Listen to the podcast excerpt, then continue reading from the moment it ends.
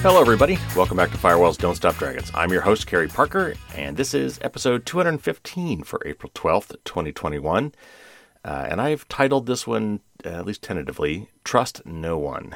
And I'll explain why. But uh, today we have a news show and a lot of news, and look, there seems to have been a theme in this last week. Certainly, data leaks is one of them. Um, but also, just this notion, and I, again, that's why we're going to call this one "Trust No One." Is that man? It just seems like you can't trust anybody, and on, but it's more than that. You really shouldn't, and I think that needs to be a philosophy that we adopt with our privacy and our security going forward. And it's not just me saying this; this is actually a lot of industry experts are saying this as well. And so, anyway, I'm going to go through the news stories, and I will editorialize on that a little bit, and um, and we'll circle back to that. So we have a lot of news stories to cover today. Um, we're going to talk about a vaccine survey scam that you need to watch out for.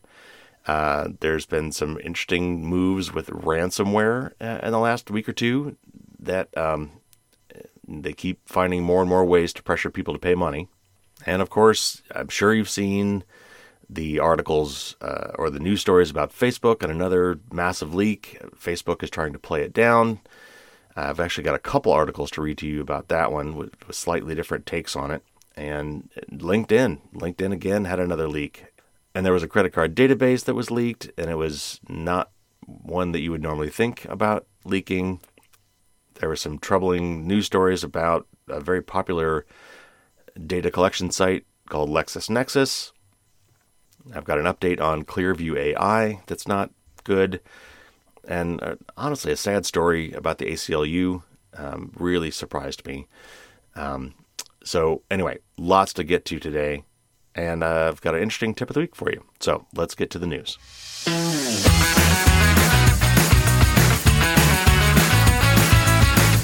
All right, first up, whenever there's a catastrophe of any sort whatsoever, whether actually positive or negative, if there's anything that's really popular in any way, uh, the bad guys will seize on that opportunity to try to find a new angle to trick you out of your money or your information or both. Um, so, COVID 19, you know, when that hit, there were, and there still are, lots of scams around uh, the virus and information relating to the virus. We covered this, you know, in depth over the last year as new variants of this popped up. But now that the vaccines are coming around, that's kind of the new hot thing, and the bad guys are seizing on that opportunity now to find new ways to uh, to attack us. So uh, this latest one was a vaccine survey scam, and uh, I want to read to you from an article from Lifehacker uh, about this scam and how to avoid it. So it says. Since most people have already received their COVID relief checks, grifters have pivoted to phishing attempts related to vaccines, and it's catching people off guard. The FTC, which is the U.S. Um, Federal Trade Commission, is warning people to stay away from unsolicited texts or emails offering a reward for filling out a survey about vaccines, as they say it's a scam. Here's what you need to know and how to avoid it. A scammer posing as a vaccine manufacturer will send you a vaccine related survey request via email or text message. These requests will also promise a reward for completing the survey, sometimes in cash or more often a free gift like an iPad. The survey questions will seem authentic too, which might explain why many people have been falling for the scam. As one victim described it, nothing about the survey that aroused my suspicion, and I'm a skeptic. To claim the prize, however, you'll be asked to pay a smaller shipping or handling fee and type out your banking information into a phony form.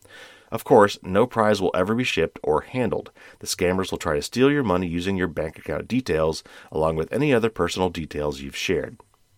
The FTC says no legitimate surveys will ever ask for your credit card or bank account number to quote unquote pay for a free reward. And there's also no reason why a vaccine manufacturer would require personal information like your social security number or date of birth, especially in an unsolicited text or email. So this is just one example, and unfortunately, I'm sure there are others. Just be on the on the lookout for this stuff.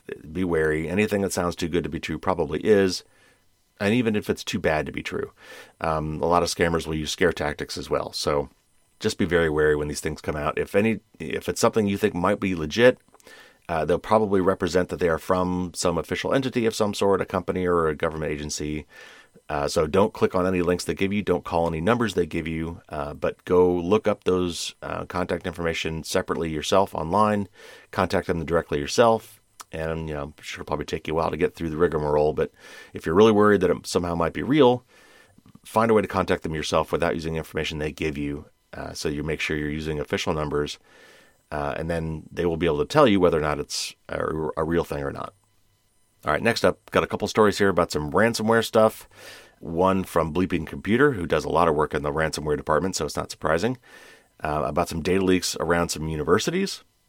And then a related story, actually, that I'll cover next. So, but let me talk to this topic first about some ransomware gangs that are trying to leak data from universities in order to make them pay. So, again, from Bleeping Computer man, I, I'm, and I apologize. I'm a little stuffed up today for some reason, so I, I apologize for if I sound that way. Um, but let me read this article from Bleeping Computer. It says personal and financial information stolen from Stanford Medicine, University of Maryland, Maryland, Baltimore, and the University of California was leaked online by the Clop ransomware group. That's CLOP. The threat actors obtained the documents after hacking the university's Accellion file transfer appliance software used to share and store sensitive information. Data stolen in the attack targeting Stanford Medicine's Accellion server includes names, addresses, email addresses, social security numbers, and financial information, reported the Stanford Daily. And this is a quote from the University of Maryland at Baltimore. They say, quote, we discovered the breach earlier this week when the hackers posted evidence that they had accessed a limited number of files in our system containing some personally identifiable information, unquote. And then a quote from uh, University of California. They say, UC has learned that it, along with other universities, government agencies, and private companies throughout the country, was recently subject to a cybersecurity attack. The attack involves the use of Accellion, a vendor used by many organizations for secure file transfer, in which an unauthorized individual appears to have copied and transferred UC files by exploiting a vulnerability in Accellion's file transfer service. Unquote. Since February, the ransomware operation has been leaking files stolen after compromising vulnerable Accellion FTA file sharing servers. The ransomware gang started leaking the university's data late March during late March, attempting to coerce them to pay the ransoms to have the stolen data deleted and the leaks stopped. Last month, the Clop ransomware gang leaked other datasets allegedly stolen from the University of Colorado and the University of Miami. The attackers haven't gained access to the university's internal networks, with the incident only impacting their Accellion servers. All right, and the article goes on, and um, as always, now I'm including these links in the show notes if you want to follow up and read the whole thing. But basically, there's I've never heard of this company, Accellion, A C C E L L I O N, that makes some sort of a file trans secure file, file transfer device, uh, and it has been compromised. And the bad guys hacked this, and a lot of the companies that are organizations and universities that use this service or device and stole some of their files, and they're threatening to release more of this data if they don't pay up the ransom. And of course, they will then say that we will delete the data once you pay, but you'll never know for sure. It's it's a horrible situation. The only way to really avoid this is just not get caught in the first place. Uh, here's another one though that's kind of related to that, um, and this was from Krebs on security. And again, this is a much from a much longer article, but I'm just uh, excerpting it here. So uh, from Krebs on security, it says. Some of the top ransomware gangs are deploying a new pressure tactic to push more victim organizations into paying an extortion demand, emailing the victims' customers and partners directly, warning that their data will be leaked to the dark web unless they can convince the victim firm to pay up.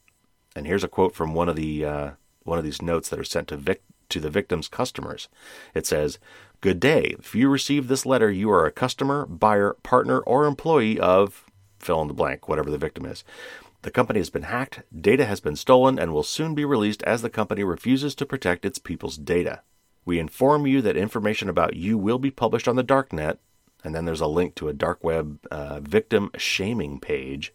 If the company does not contact us, call or write to this store and ask to protect your privacy. The message above was sent to a customer of RaceTrac Petroleum, an Atlanta company that operates more than 650 retail gasoline convenience stores in 12 southern states.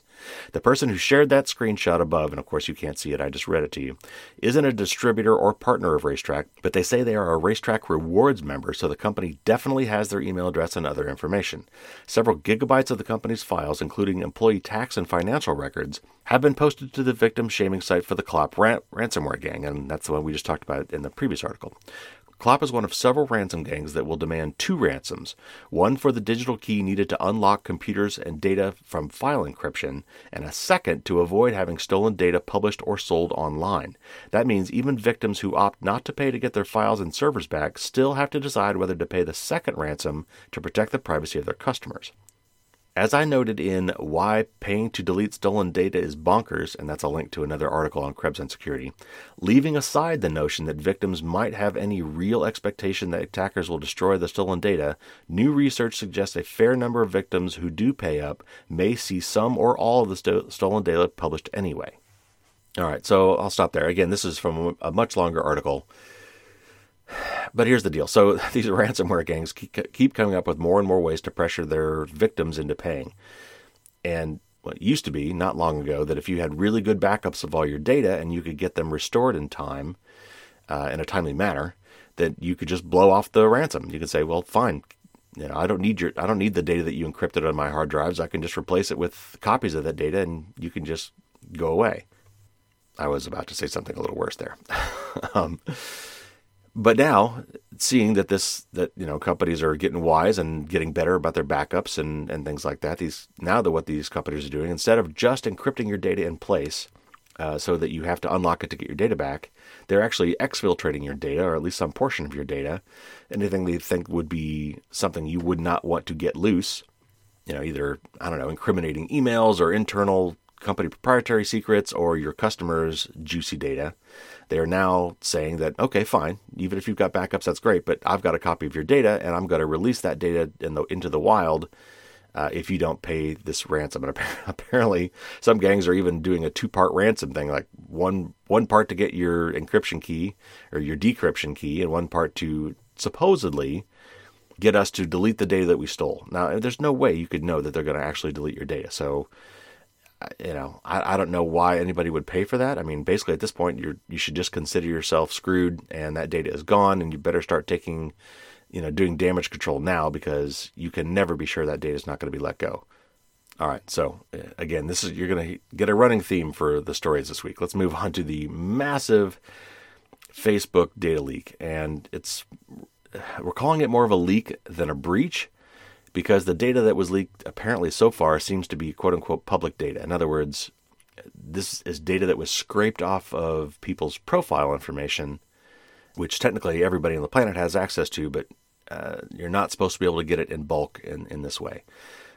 At least I think that's what they're saying. Let, us read these articles. I've got a couple articles I want to read here that take a slightly different angle on this. Uh, first is from Bleeping Computer.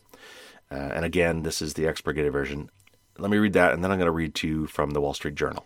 The mobile numbers and other personal information for approximately 533 million Facebook users worldwide has been leaked on a popular hacker forum for free. The stolen data first surfaced on the hacking community in June 2020 when a member began selling the Facebook data to other members. What made this leak stand out was that it contained member information that can be scraped from public profiles and private mobile numbers associated with the accounts. The data sold included 533,313,128 Facebook users with information such as members' pro, uh, members' mobile number, Facebook ID, name, gender, location, relationship status, occupation, date of birth, and email addresses. From samples of the Facebook data seen by Bleeping Computer, almost every user record contains a mobile phone number, a Facebook ID, a name, and the member's gender. According to Alon Gal, CTO of cybercrime intelligence firm Hudson Rock, it is believed that threat actors exploited in, in 2019 a now patched vulnerability in Facebook's add friend feature that allowed them to gain access to members' phone numbers. It's unknown if this alleged vulnerability allowed the threat actor to retrieve all the information in the leaked data or just the phone number, which was then combined with information scraped from public profiles.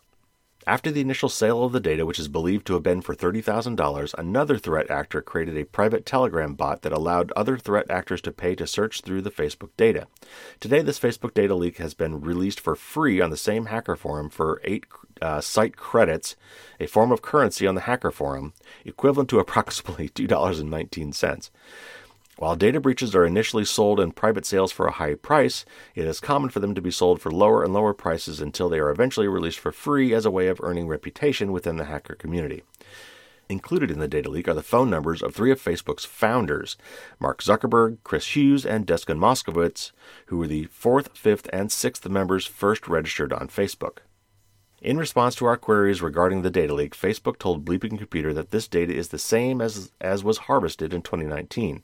And this is a quote from a Facebook spokesperson. Uh, they say, quote, This is old data that was previously reported in 2019. We found and fixed this issue in August of 2019, unquote.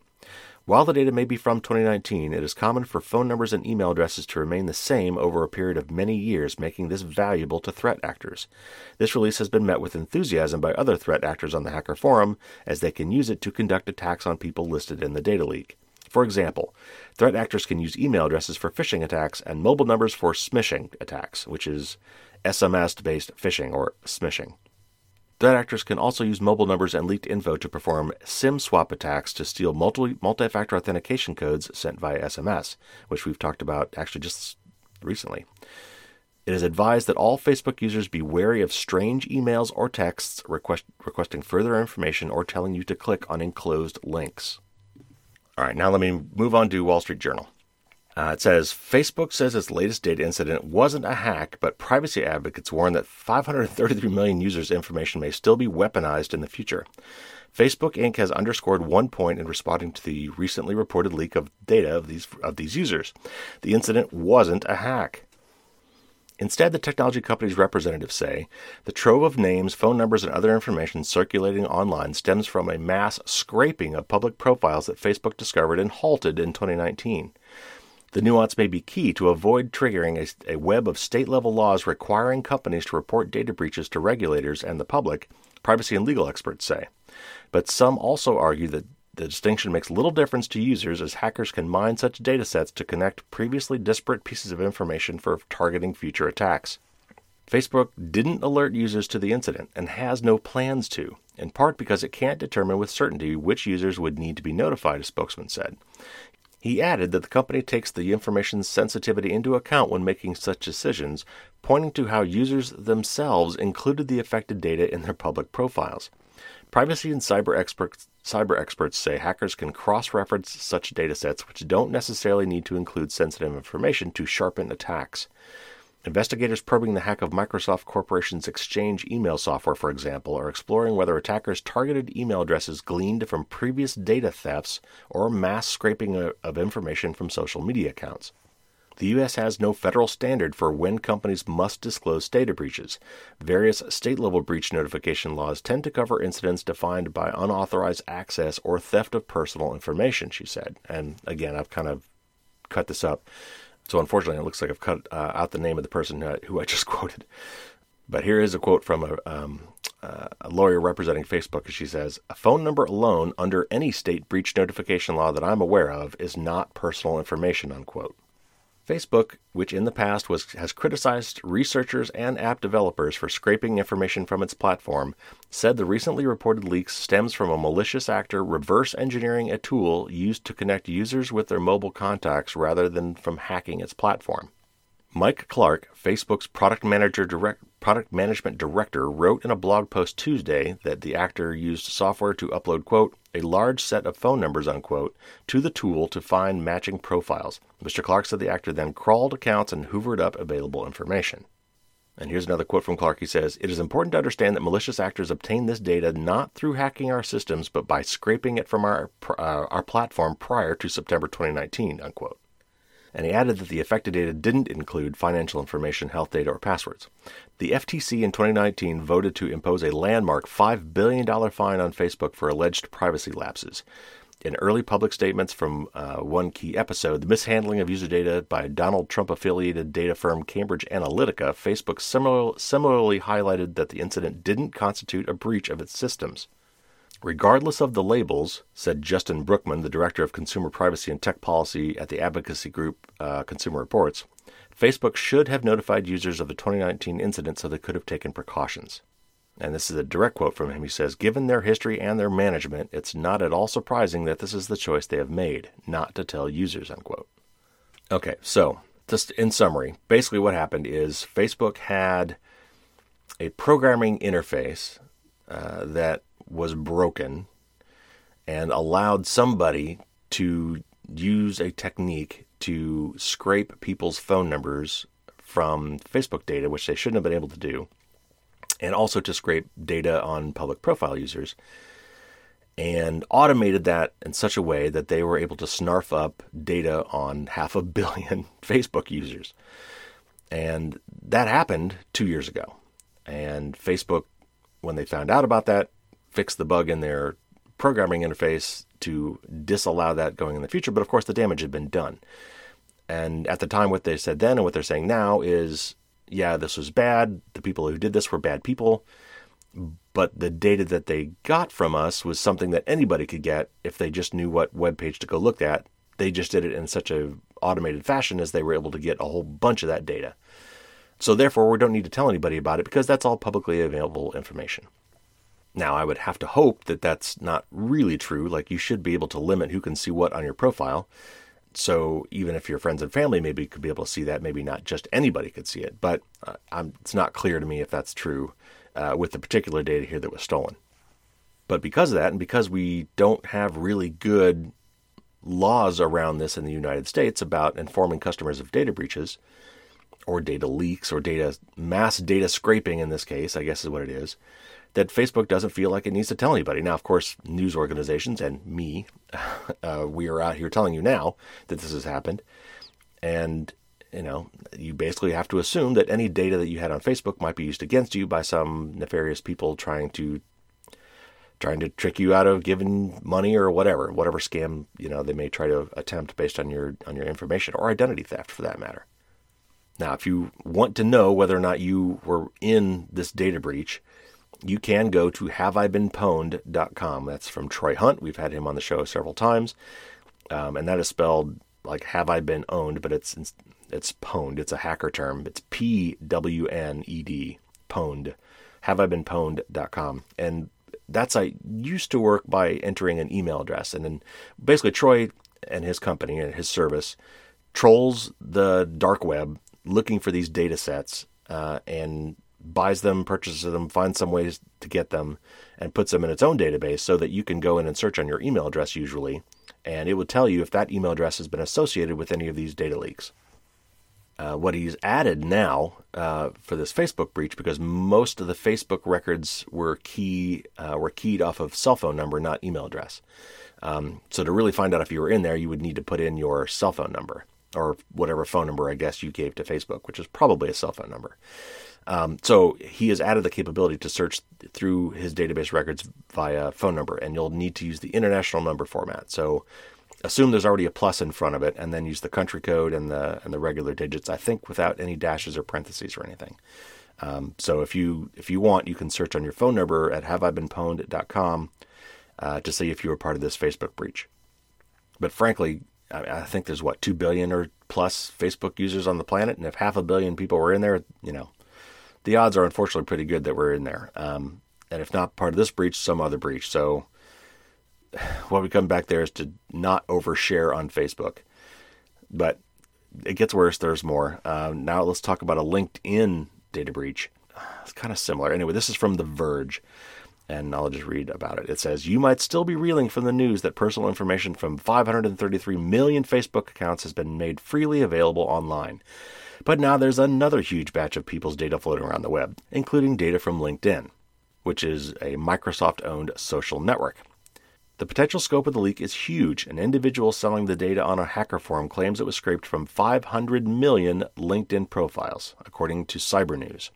In a purported sample of the 2 million of the profiles for sale, LinkedIn members' full names, email addresses, phone numbers, genders, and more were visible. LinkedIn, however, says the data includes information from many places and wasn't all scraped from the professionally focused social network. And this is a statement from LinkedIn. They say, quote, We have investigated an alleged set of LinkedIn data that has been posted for sale and have determined that it is actually an aggregation of data from a number of websites and companies, unquote. The company also contends that, quote, no private member account data from LinkedIn was included, unquote, which perhaps means that the scrape data only includes information you'd be able to see on someone's public page. LinkedIn insists this was not a LinkedIn data breach, which would be technically true if the data was scraped rather than collected by a hacker penetrating LinkedIn systems, but doesn't do much for users whose data is now being sold on the internet. LinkedIn has yet to tell us if it will notify users whose data was in the dataset. Facebook, if you were wondering, doesn't plan to inform users if they were one of the people whose data was leaked. Uh, if you want to check whether your email or phone number was part of the Facebook uh, data leak, you, there are instructions here, and it gives you a link, and I think that just goes right back to Have I Been Pwned? Okay, and it don't, it gets worse. Here's another story from Gizmodo. Until recently, the carding store Swarm Shop was a popular illicit online market where criminal, cybercriminals could go to sell and purchase stolen credit card and banking data. However, the store's luck may have run out, and it may have taken a little of your luck with it. On March 17th, a huge cache of the site's user and administrator data was leaked online to a different underground forum, a new report published Thursday by threat research group firm Group IB shows. While it's unclear exactly who stole this data, how, or when, what we do know is that there is a lot of it. The leak exposed thousands of data points, including information on four of the site's administrators, 90 sellers, and 12,250 buyers. The dump included criminals' nicknames, hashed passwords, account balance, and contact details for some of the entries, uh, the researchers said. What you may be wondering is so what? Why do I care that a hacker's email address is now floating around the internet? Just know that it's a little more complicated than that. The leak also exposed the personal and banking information that the criminals had been trading, meaning that data of thousands of victims has also been leaked. The information is quite sensitive, include, and it includes 68,995 sets of U.S. Social Security numbers, as well as 620 3,036 payment card records, nearly 63% of which are from U.S. banks, according to Group IB's findings. Granted, this data was already compromised, though the recent breach means that it's now even more widely distributed than it already was.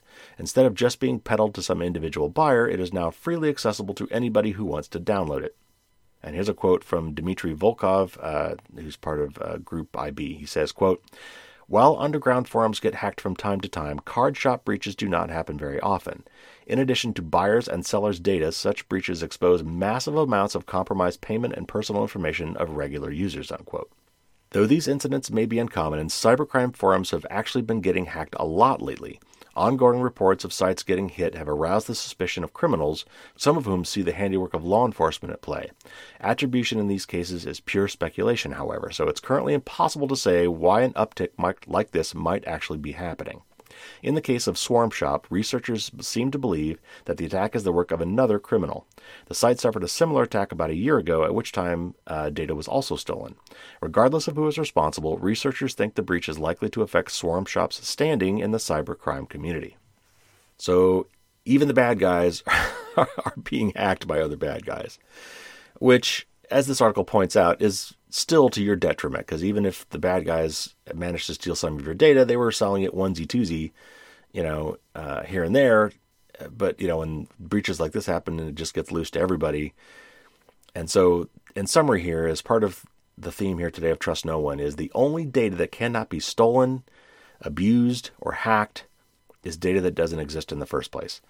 Now, you know, I'm not advocating that you go off the grid and get and have no credit cards or have no bank accounts, uh, but choose very carefully with whom you share that information, where you store that sort of stuff for automatic bill payment or for easy purchases online.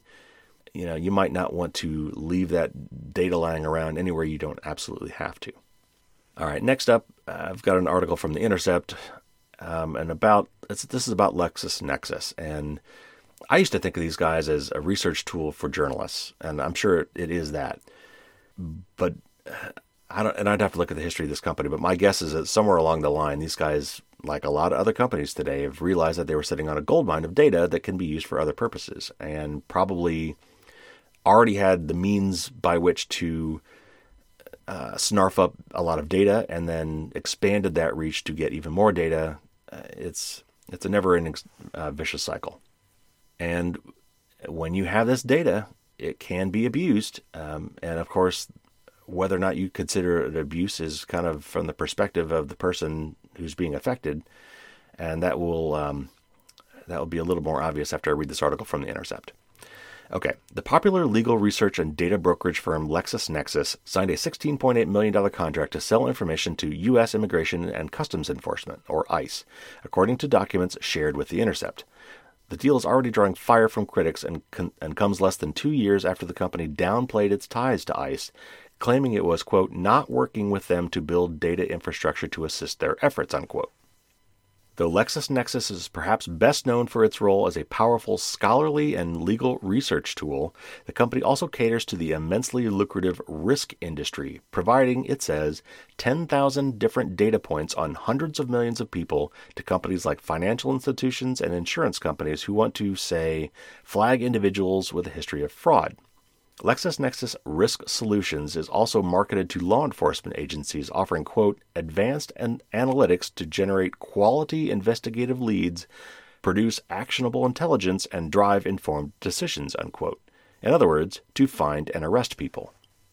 LexisNexis February 25 ICE contract was shared with The Intercept by uh, Mijente, a Latinx advocacy group that has criticized, criticized links between ICE and tech companies it says are profiting from human rights abuses, including LexisNexis and Thomson Reuters. The contract shows LexisNexis will provide Homeland Security investigators access to billions of different records containing personal data aggregated from a wide array of public and private sources, including credit history, bankruptcy records, license plate images, and cellular subscriber information. The company will also provide analytical tools that will help police connect these vast stores of data to the right person. Though the contract is light on details, other ICE documents suggest how the LexisNexis database will be put to use. A notice posted uh, before the contract was awarded asked for a database that could, quote, assist the ICE mission of conducting criminal investigations, unquote, and come with, quote, a robust analytical research tool for in depth exploration of persons of interest and vehicles, unquote, including what it called a license plate reader subscription. LexisNexis uh, Risk Solutions spokesperson Jennifer Richmond declined to say exactly what categories of data the company would provide ICE under the new contract, or what policies, if any, will govern how the agency uses it, but said, quote, Our tool contains data primarily from public government records. The principal non public data is authorized by con- Congress for such uses in the Drivers Privacy Protection Act and Gramm Leach uh, Bliley Act statutes, unquote.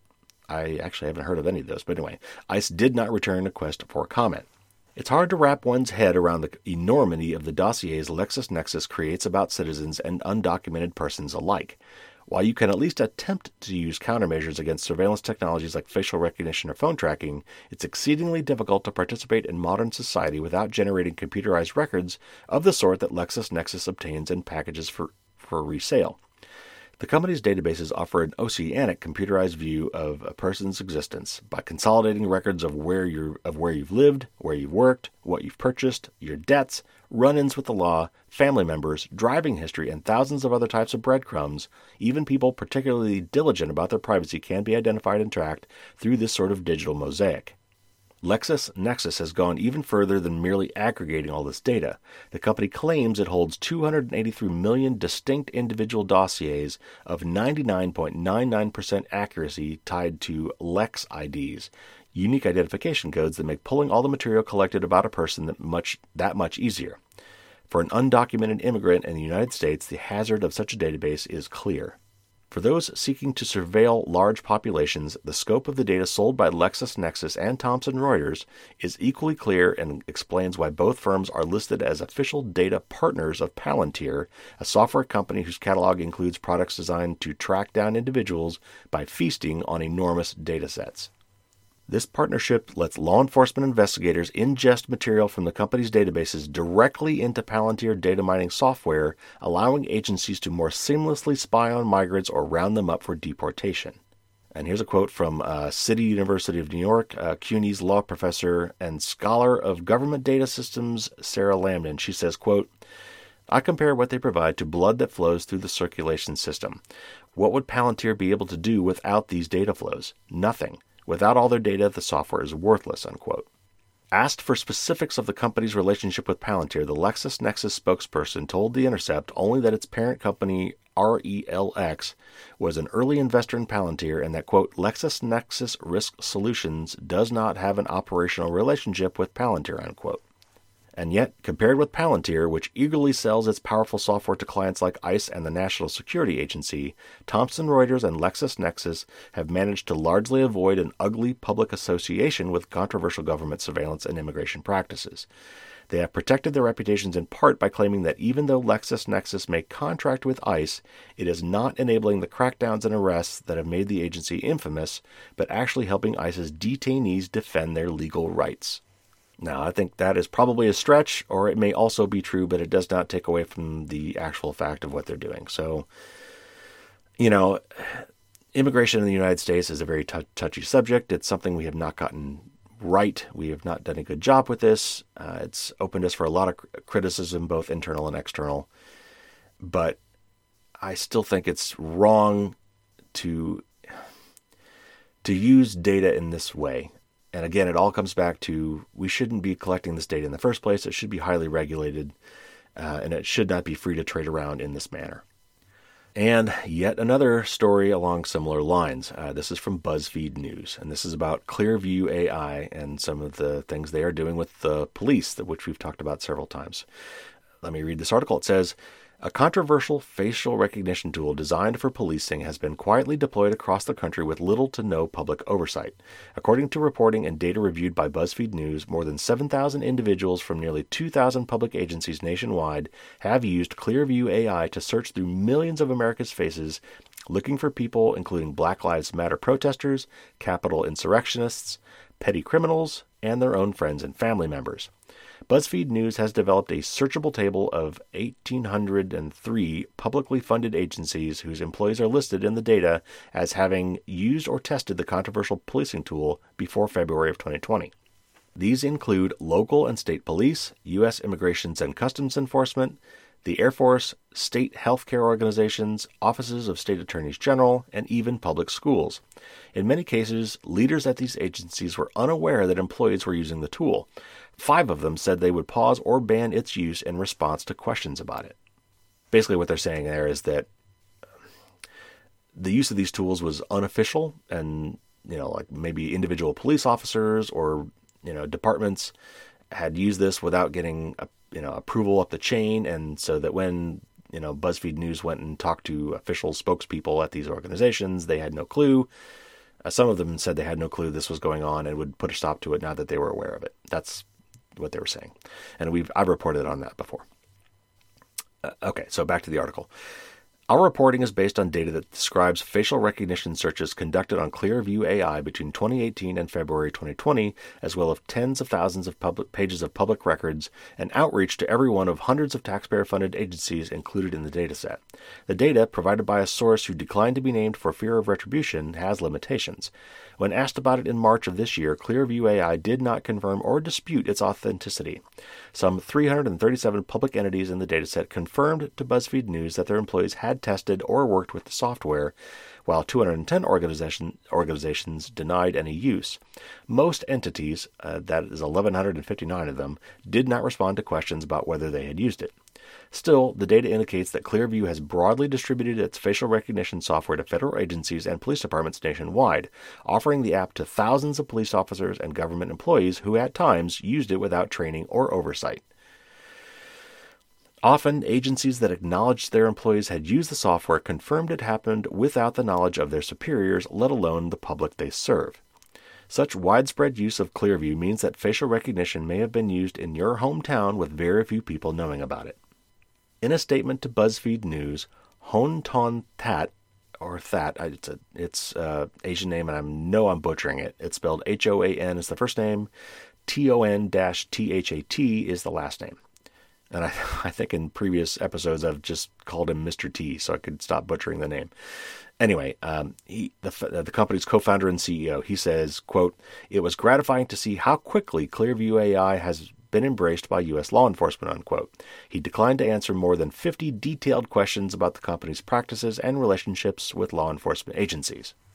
And here's a quote from Senator Ron Wyden, who is a big, uh, or he's an Oregon Democrat and a big privacy advocate. Uh, he says, "quote Americans shouldn't have to rely on BuzzFeed to learn their, that their local law enforcement agencies were using flawed facial recognition technology. This report pulls back the curtain on Clearview's shady campaign to encourage the secret adoption of its service by local police. Inaccurate facial recognition will inevitably cause innocent people to be wrongly accused and convicted of crimes and could very well lead to tragedies. Unquote. So I've talked on the show many times before about Clearview AI, and there's I've actually seen some interesting things pop up on um, mainstream media about them as well. But basically, what this guy did, if you don't recall, is Mr. T used software to automate the download of public profiles of billions of people. A lot of it came from Facebook, but some of it came from LinkedIn and other social media sites. This is stuff that people shared willingly on these social media sites. So it was publicly available information. But through the use of computer technology, he automated the collection and aggregating of all of that data into a massive database uh, of people. And what he used in particular were pictures of people. And if you've been on Facebook and you've ever been, or gosh, Instagram or any other social media thing that is very photo centric, that uses lots of pictures, and in particular tagging. Uh, you may recall in the past where they've prompted you, hey, do you know this person? Tag them. Or who's in this photo with you? Let us know or tag them so they can participate in this discussion or whatever. They, they sell it as something that you should do because you want to do it and it's fun. When in reality, what you're really doing is you're training these systems to recognize these faces. And that is why, even if you are not a social media person, even if you're not using these services, if you appear in pictures that people have posted and those people go to the trouble of tagging all the faces in that picture, Facebook still knows about you and they still have pictures of you and they will eventually be able to find other pictures of you because they can use facial recognition to search their, their database of pictures to find other pictures of you. And that is essentially what Clearview AI has done. They've accumulated this massive, massive treasure trove of pictures with associated names. And and the idea being you can whip out this app, take a picture of anybody. Uh, you're at a restaurant, you're walking down the street, you're on a train, you're uh, somewhere in public and you say, "Oh, that hey, hey, she's cute. Maybe uh, maybe I should contact her, take her picture." This app would tell you who that person was. So we are no longer anonymous, but this company says that it's only selling this to law enforcement for law enforcement reasons. I mean, that's bad enough, by the way. But uh, it, during a lot of its trial phases, it was given out to a lot of other people, like I think Ashton Kutcher, who was a potential potential investor in the company, was given access to this app, and he was he was freaked out by what he could do with this app. So, anyway, that's just sorry, that's just a little refresher on who Clearview AI is and what they do, and it's obvious they are still going strong. So. Okay, uh, next up, last up, really, um, for the main news articles this week. This, this, was a rather disturbing and disappointing article about the ACLU, the American Civil Liberties Union. They are a very, uh, they're, actually, they're not really liberal, uh, but they are big about fighting for rights. Uh, one of the classic stories of the ACLU is that they they fought for and won the right for Nazis to march in Skokie, Illinois. Uh, I think this was back in the 70s. Uh, because they stood up for free speech, uh, even though they abhorred the speech and what they were using it for. It was a march, it was just a protest, and they defended their right to do so, even though they did not agree with what they were doing. And when it comes down to it, when you're fighting for rights, that is really the key issue. It's it's easy to fight for rights that you agree with.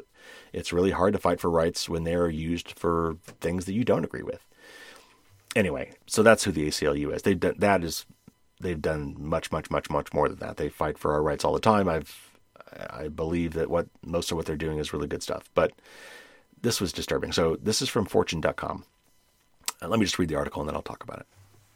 The American Civil Liberties Union, or ACLU, revealed that it shares data with a company it regularly criticizes for privacy blunders, Facebook the Civil Liberties Group quietly revealed the new details about its data sharing on Thursday as part of an update to its online privacy statement. In the update, the ACLU says it shares data with quote unquote communications platforms, including Facebook, to deliver content to people who may be interested and to target specific users with digital ads. This data includes people's names, email addresses, phone numbers, country of residence, and zip codes, the ACLU, uh, the ACLU told Fortune. The organization collects that data from people who visit its website to, for example, sign up to join ACLU distribution lists, buy something, or make a donation. When the ACLU shares personally identifiable information with third parties, it says it only does so in a quote unquote secure manner and with a quote unquote promise from the third party that it keeps that data, quote, confidential and use it only for the purpose of carrying out the functions we have engaged it to perform, unquote, its privacy statement reads. Ashkan Soltani, a, uh, technical consultant who says he performed a privacy audit for the ACLU last summer, said that the practice goes against everything that the ACLU stands for and this is a quote from him. He says, These relationships fly against the principles and public statements of the ACLU regarding transparency, control, and disclosure before use, even as the organization claims to be a strong advocate for privacy rights at the federal and state level. Unquote. The ACLU said it shares information with Facebook because its members are more likely to get their news and take action from posts on Facebook and other digital services rather than after reading mail or newsletters. And this is a statement from the ACLU. They say, quote, the ACLU must often work with organizations that we are actively challenging to improve their own policies and practices. We mitigate Facebook's dangers by turning over only that data necessary to reach our constituents on its platform. Unquote. The group said that users can now opt out of their having their data shared with third parties. It didn't directly address why it waited until now to tell users about that data sharing. The news about the data sharing comes as the ACLU, which pitches itself as a defender of personal freedoms, continues to strongly champion internet privacy. The organization regularly criticizes corporations for quote unquote spying on their users. It also has publicly condemned Facebook for, the, for leaving the data of, of up to 87 million users vulnerable to being taken by data analytics firm Cambridge Analytica ahead of the 2016 U.S. presidential election. The ACLU has spent more than $5 million in Facebook ads since May of 2018, according to data from Facebook's ad library, a searchable repository of ads on the service. Over the same period, the organization has spent an additional $500,000 on more than 1,100 Google ads. Catherine Crump, director of Samuelson Law, Technology, and Public Policy Clinic at the University of California, Berkeley School of Law, wow, that's a mouthful title, suggested that the ACLU's financial staff is responsible for the data sharing and not the organizational uh, organization's legal team, which litigates privacy cases. The two groups don't often work in tandem, said Crump, a, formal, a former ACLU attorney, according to her LinkedIn profile. And she says, quote, there has always been a tension between what happened on the 17th floor, where the advocacy lawyers were, and what happened on the 18th and 19th floor, where the finance people were located. I'm not terribly surprised by that part, unquote. For several years, the ACLU has made digital privacy part of its mission. On its website, the group, for example, criticizes how corporations use people's data, saying companies, quote, sell to the highest bidder, unquote.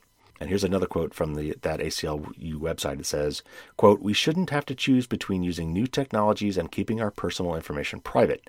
The ACLU works to promote a future where technology can be implemented in ways that protect civil liberties, to limit the collection of personal information, and to ensure that in- individuals have control over their private data, unquote. So, again, that was a longer article. I just pulled out parts of it. And my guess is it's probably exactly what um, uh, Miss Crump said is going on, which is probably that in big organizations like this, it's not uncommon for one hand to not know what the other hand is doing. And so I will be very interested to see what comes of this now that, you know, these this has been made public and to see what the legal side, uh, the privacy rights lawyers at the ACLU might do in response to what the finance team has decided to do to have better marketing. But it really it, it, it just goes to show that you can't you can't trust anybody. And I don't mean that in a tinfoil hat kind of way, you know, or a really negative, pessimistic kind of way. And that kind of leads to uh, what I want to editorialize, and kind of summarize a lot of the, what's what's happened uh, recently with these data leaks. And that is that we it, it we need to move our cybersecurity and cyber privacy strategies to a mode of trust no one. And I didn't make this term up. This is something that's uh, a buzzword right now, actually, in the industry. And you're probably st- will start hearing it more from me, uh, and maybe even catch a whiff of this on the mainstream media. Data longs to be free, uh, or it, it's really hard to contain, depending on how you want to look at it.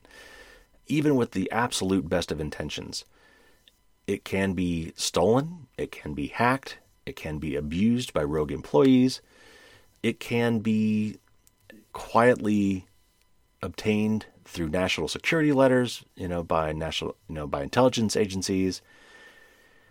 The only data that you don't have to worry about protecting. The only data that can't get loose, the only data that can't be abused is data that you don't have. Not only does that mean data that you didn't collect in the first place, but it's also data that you've purged.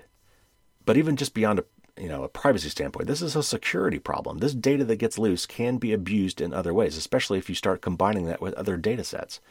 This can be used for identity theft. It can be used to blackmail people. It can be used in all sorts of horrible ways. And what we're finding over and over and over again, and it's we've had so many cases of this just in the last few months or last year, is our security systems are just not up to snuff. We are too permissive. It for too long, you know, IT folks, and you know, I kind of consider myself in that realm, have just assumed that within a certain perimeter you can trust everything. Like, for example, uh, in a big org- organization, a big company, you've got VPN services and things that allow you to get on the corporate network that protects getting into the network from outside the network. But once you are within the network, it was often the case that you could access everything uh, indiscriminately. Uh, so if you were an employee at a, at a sufficient level within a company, you could you know, and maybe there's some you know minor controls, but it was much much easier to get at you know sensitive information and databases, proprietary and private and otherwise, uh, within the company once you were in the corporate network, and we just can't do that anymore. The devices or people can be compromised, so we really need to make a move to a much more compartmentalized version of security where you can't even trust people on the inside. And the cybersecurity metaphor often used in this case is like an M&M. It's got a you know it's got a hard shell, but it's got a soft, chewy center, meaning that it, you know it, it, at the border, at the perimeter uh, of your security, at the at the external access to your corporate networks or your device, if it happens to be a computer or things like that, um, it's hard to get in. But once you're in, the security is lax, and so part of this trust no one philosophy is to fix that. And you not trust anything inherently. You know just because it's coming from a computer within your network doesn't necessarily mean that it should have access or that you can trust it and the same is true for data um, when you're looking at big companies that hoard data uh, you need to make sure that you're very strict about you know what roles you assign in, in the corporate network to allow people to who would have access to that data to make it strictly on a need to know basis. And there are still many ways you can you can format your security such that you can limit who can get to it for certain periods of time or you can have them be able to access that data access that data in a way that they can process it or get or glean the information they need to without actually having direct access to the data. Things like that. It's it's it's positions like that. It's it's techniques like that. It's policies and procedures and things that we need to be adopting to you know mitigate and limit the, the possible damage from data breaches and hacking from within. Now, for you, for what that means for you as a listener, as an individual, the takeaway here is that you should minimize the data that you allow to be collected. Uh, or if you know the data has been collected, if you can have that data deleted or, you know, if you want to get super clever, maybe you can actually go back and try to change some of that data to make it incorrect. Uh, um, a lot of times when I sign up for something that I know doesn't matter, I will lie when it when they ask me for my for my birth date. I will not give them my full name if I don't have to. I will give them a false address or um, uh, because if I know it doesn't matter, if they're just being too nosy, I will lie. I will, I will give misinformation. And perhaps that is something you could do as well if you can't, if there's you know some social media thing or whatever that you you know you don't really want them to have certain information, but they require you to give it. You know, and it might be too late to go back and change your birthday. That would be that would be kind of suspect. Uh, but you might be able to change, you know, your home phone number. You might be able to change your address, things like that, because it shouldn't, you know, in, cases where it doesn't matter. Uh, but otherwise, if you can go back to those places and have your data deleted, you know, request that they delete your data. If, certainly, if you're not using that service anymore, um, you might ask them to delete your data. And going forward, certainly, just be very careful and very guarded about how much information you give out and make sure that it's absolutely necessary for them to do what they need to do for you, not for them, uh, but for you. And that brings up another term that I'd like to throw around, and that is fiduciary, a data fiduciary in this case. And if you're a fiduciary, if you if you act as a, in a fiduciary capacity, uh, you are required morally, ethically, legally to only do things that would be for the benefit of your customer. And that doesn't mean it works for you and it works for them, or in some weird indirect way it gives them a better experience. It has to be directly for their benefit. And if it's not, you are prohibited from doing it. So I, you know, I think that one thing we can do in this country and uh, or around the world, and the GDPR is trying to do this in uh, in the EU countries, is enact this notion of data fiduciary. And we already have notions of this of this today. Like your doctor is uh, a medical fiduciary. They they get all sorts of potentially compromising information about you that, that they are only supposed to be able to use for your direct benefit. You know, think of uh, a psychologist or a, you know somebody you're going to for mental health issues. You give them extremely personal information that they are un- bound by law to not give out, and high you know ethical standards just in their profession. The same can be true of financial advisors. Now, not all financial advisors are fiduciaries, and whenever you're in a situation to need a financial advisor, that is one of the first questions I always ask is are you a fiduciary? And not all of them are. But if they are, that means that all the investment advice they give you must be from a truly holistic perspective that includes everything and not just something that's going to pad their bottom line. You know, so if, if the best thing for you to do is to pay off your credit cards and not invest more money with them, which, which, which they would make money on, they need they to tell you that. They're required to give you that advice. And I think we need to do the same thing with personal data. So that leads to my tip of the week. And, and the tip of the week is very simple buy and read the book Privacy is Power. Um, I just wrote a long review of this on my blog. You can check it out. There's a link in the show notes. But if you just go to firewallsdon'tstopdragons.com right now, it's the top article. And I, in that article, I go in depth, uh, an in depth chapter by chapter re- review of this book. But the summary is just this it's, I wish I could have written this book. It is so well done, so well written, so well researched, but it's also very eloquent and very poignant. It's it, it, makes its points very well. I will say that some of the earlier chapters, there's, there's one chapter that kind of follows a fictional person throughout their day and kind of catalogs all the ways in which that person's data was tracked, all the breadcrumbs that person left, all the digital exhaust produced by that person throughout uh, a typical day. And you'll find it staggering. And you'll find some things in there that just sound, there's just, you know, like impossible. There's no way that's true. Um, I'm here to tell you that all, that it is true. Now it's it's all worst case scenarios. This is all somebody who has not really gone to any great lengths to protect themselves from this, so it might seem kind of odd. And it felt odd to me as I read it, but that's because I've been doing this for so long that I know that you know that's silly that I wouldn't have done that. I would have allowed some of those things to happen. Nevertheless, many people aren't aware uh, of those things, and they do allow those things to happen because they don't know they're happening. So anyway, and that's a you know, it's a chapter called Data Vultures that is a day in the life of, of data mining, basically. Uh, and then it goes into, you know, how did we get here? And I've talked about this many times in the show, you know, where, but historically, how did we evolve? How did big tech evolve from companies that provided searches, you know, you know, internet search to a company that was ad based and, and data mining based? Um, so obviously it focuses a lot on Google and Facebook, but it's really interesting to see, you know, over time how that developed. And, you know, Google used to have classic you know, the classic story of Google is that one of their mantras built into the company by the founders was "Don't be evil," uh, or "Don't do evil." I forget how they said it, but they have since um, taken that out of the company policies because I guess it was too hard to work around. It was a little too absolute.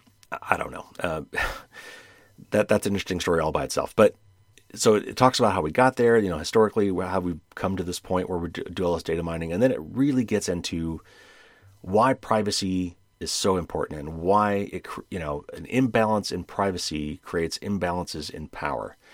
And it's crucial to understand and this book does a very good job of explaining why privacy is a collective good. It's a collective endeavor.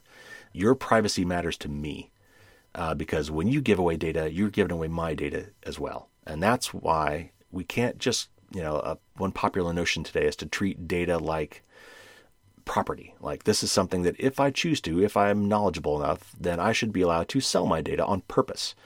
It's uh, it has value. Why shouldn't I be compensated for that? And that would just solve all these problems. If if Google would just pay me a fair price for my data, we could all keep going about our business. But it's that's an oversimplification. because your data contains my data. Your contact list contains many, many people. Your DNA contains information about all of your blood relatives.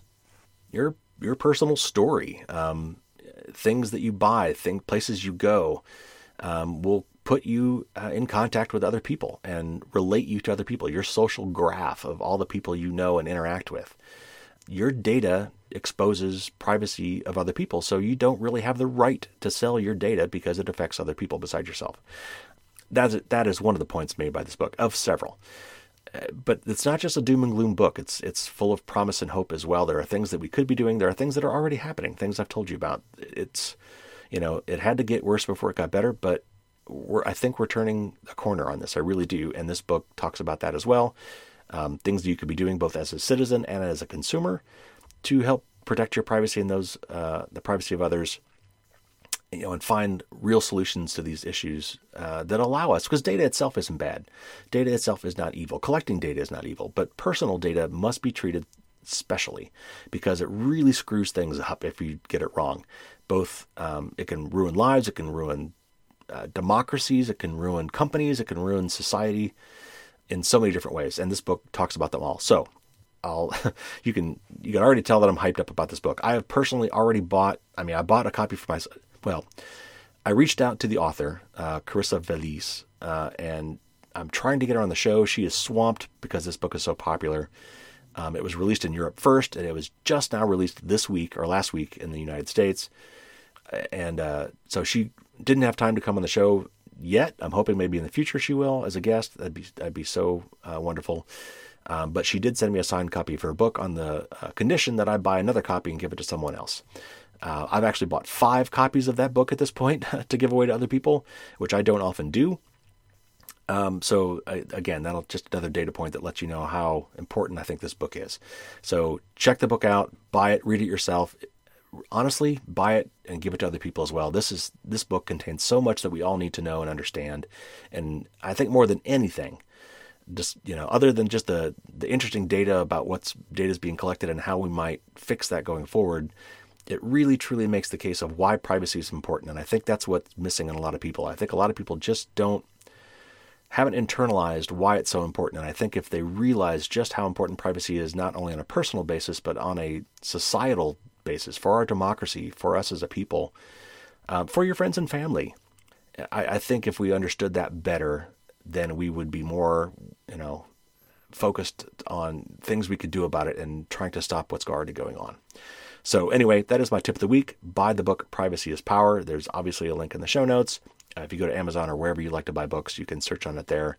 Wonderful, wonderful book. Buy it, read it, share it.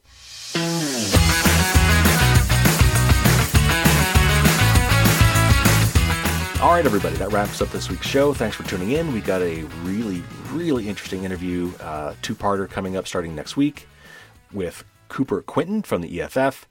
Uh, and he's going to be talking to us about cell site simulators, uh, uh, often called stingrays.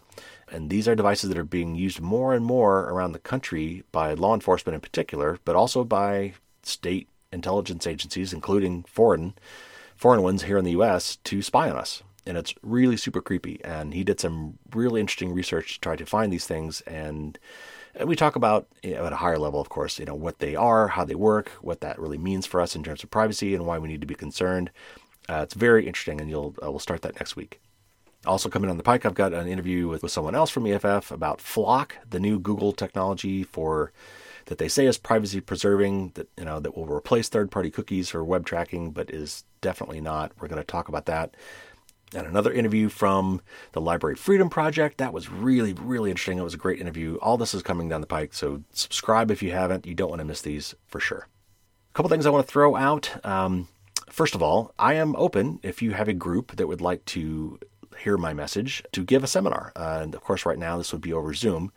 Uh, I guess at any point it could be over Zoom or some sort of uh, um, technology like that so that we could do it remotely. But if you've got a group of a decent size that would like to get a lecture on uh, privacy and security, I would be happy to do that. You can find all my contact information on the website. If you go to Firewalls Don't Stop Dragons and look at, uh, there's a contact tab there that'll tell you how to get in touch with me. And I'm trying to get uh, starting to do this more. I've already, you know, I teach classes already on this kind of stuff and I've given seminars before, but I'm trying to branch out and actually start doing this a little bit more, quote unquote, for a living. So we'll see how that goes. But anyway, if you're interested, please reach out. And you know, and if it's a big enough audience, uh, you know, I would certainly consider doing a custom presentation on a particular topic if that's what you'd prefer. Also, stay tuned. That secret project thing is I, I, know I've been talking about it for a long time, and it's taken a long time. There's quite quite the process of getting this done with you know contracting artists to do work and uh, having molds made and working with manufacturers, and it's been quite the experience. But it, I, I promise, it is coming, and with it will be a whole marketing push around. Um, uh, around this and some other related things, and I'm going to try to attract a lot more patrons to Patreon. So um, there's already I what I hope is great content there already. If you want to be a patron, uh, but I will be adding more to that. So and offering some specials uh, for becoming a patron. So stay tuned. That is coming. I am not good at marketing. I don't know if you can tell that, but I really could use some help in that regard too. And I'm not kidding. If there's anybody out there that has some marketing background that would love to give me some advice, I'm all ears. You can reach out to me again. You can find the contact information on my website. And you know, if you want to become a patron, uh, uh, you can get in at super cheap. Two bucks uh, is the cheapest level. You can get in and come interact with me directly. Uh, I've got a Discord server. We can chat there. Uh, I would love to to talk to you guys there and, and answer questions and just get feedback. Uh, I would really enjoy that. This is always very one sided. That's me talking in a little room to a microphone, uh, but it'd be a lot more fun to chat back and forth with real live people in real time. So uh, get to patreon.com, P A T R E O N. Dot com and search for Firewalls Don't Stop Dragons. Of course, there's links in the show notes and everywhere else uh, to get there as, uh, as well. Okay, that's going to wrap it up for this week. I'm getting my second vaccine shot this week. I can't wait for that. Hopefully, you guys are getting your shots too. We're really honestly in a race against time. These variants keep popping up and they're getting worse. Uh, we really need to get some herd immunity. So please get your shots as soon as possible and help others to get their shots as well. It can be a very arcane process, very cumbersome. So I've definitely heard of people not getting them uh, or missing their opportunities because they couldn't figure out how to do it. So um, if you can figure it out, help someone else to figure it out for them as well. All right, thanks everybody. Stay safe out there, get those shots. And until next week, as always, don't get caught with your drawbridge down.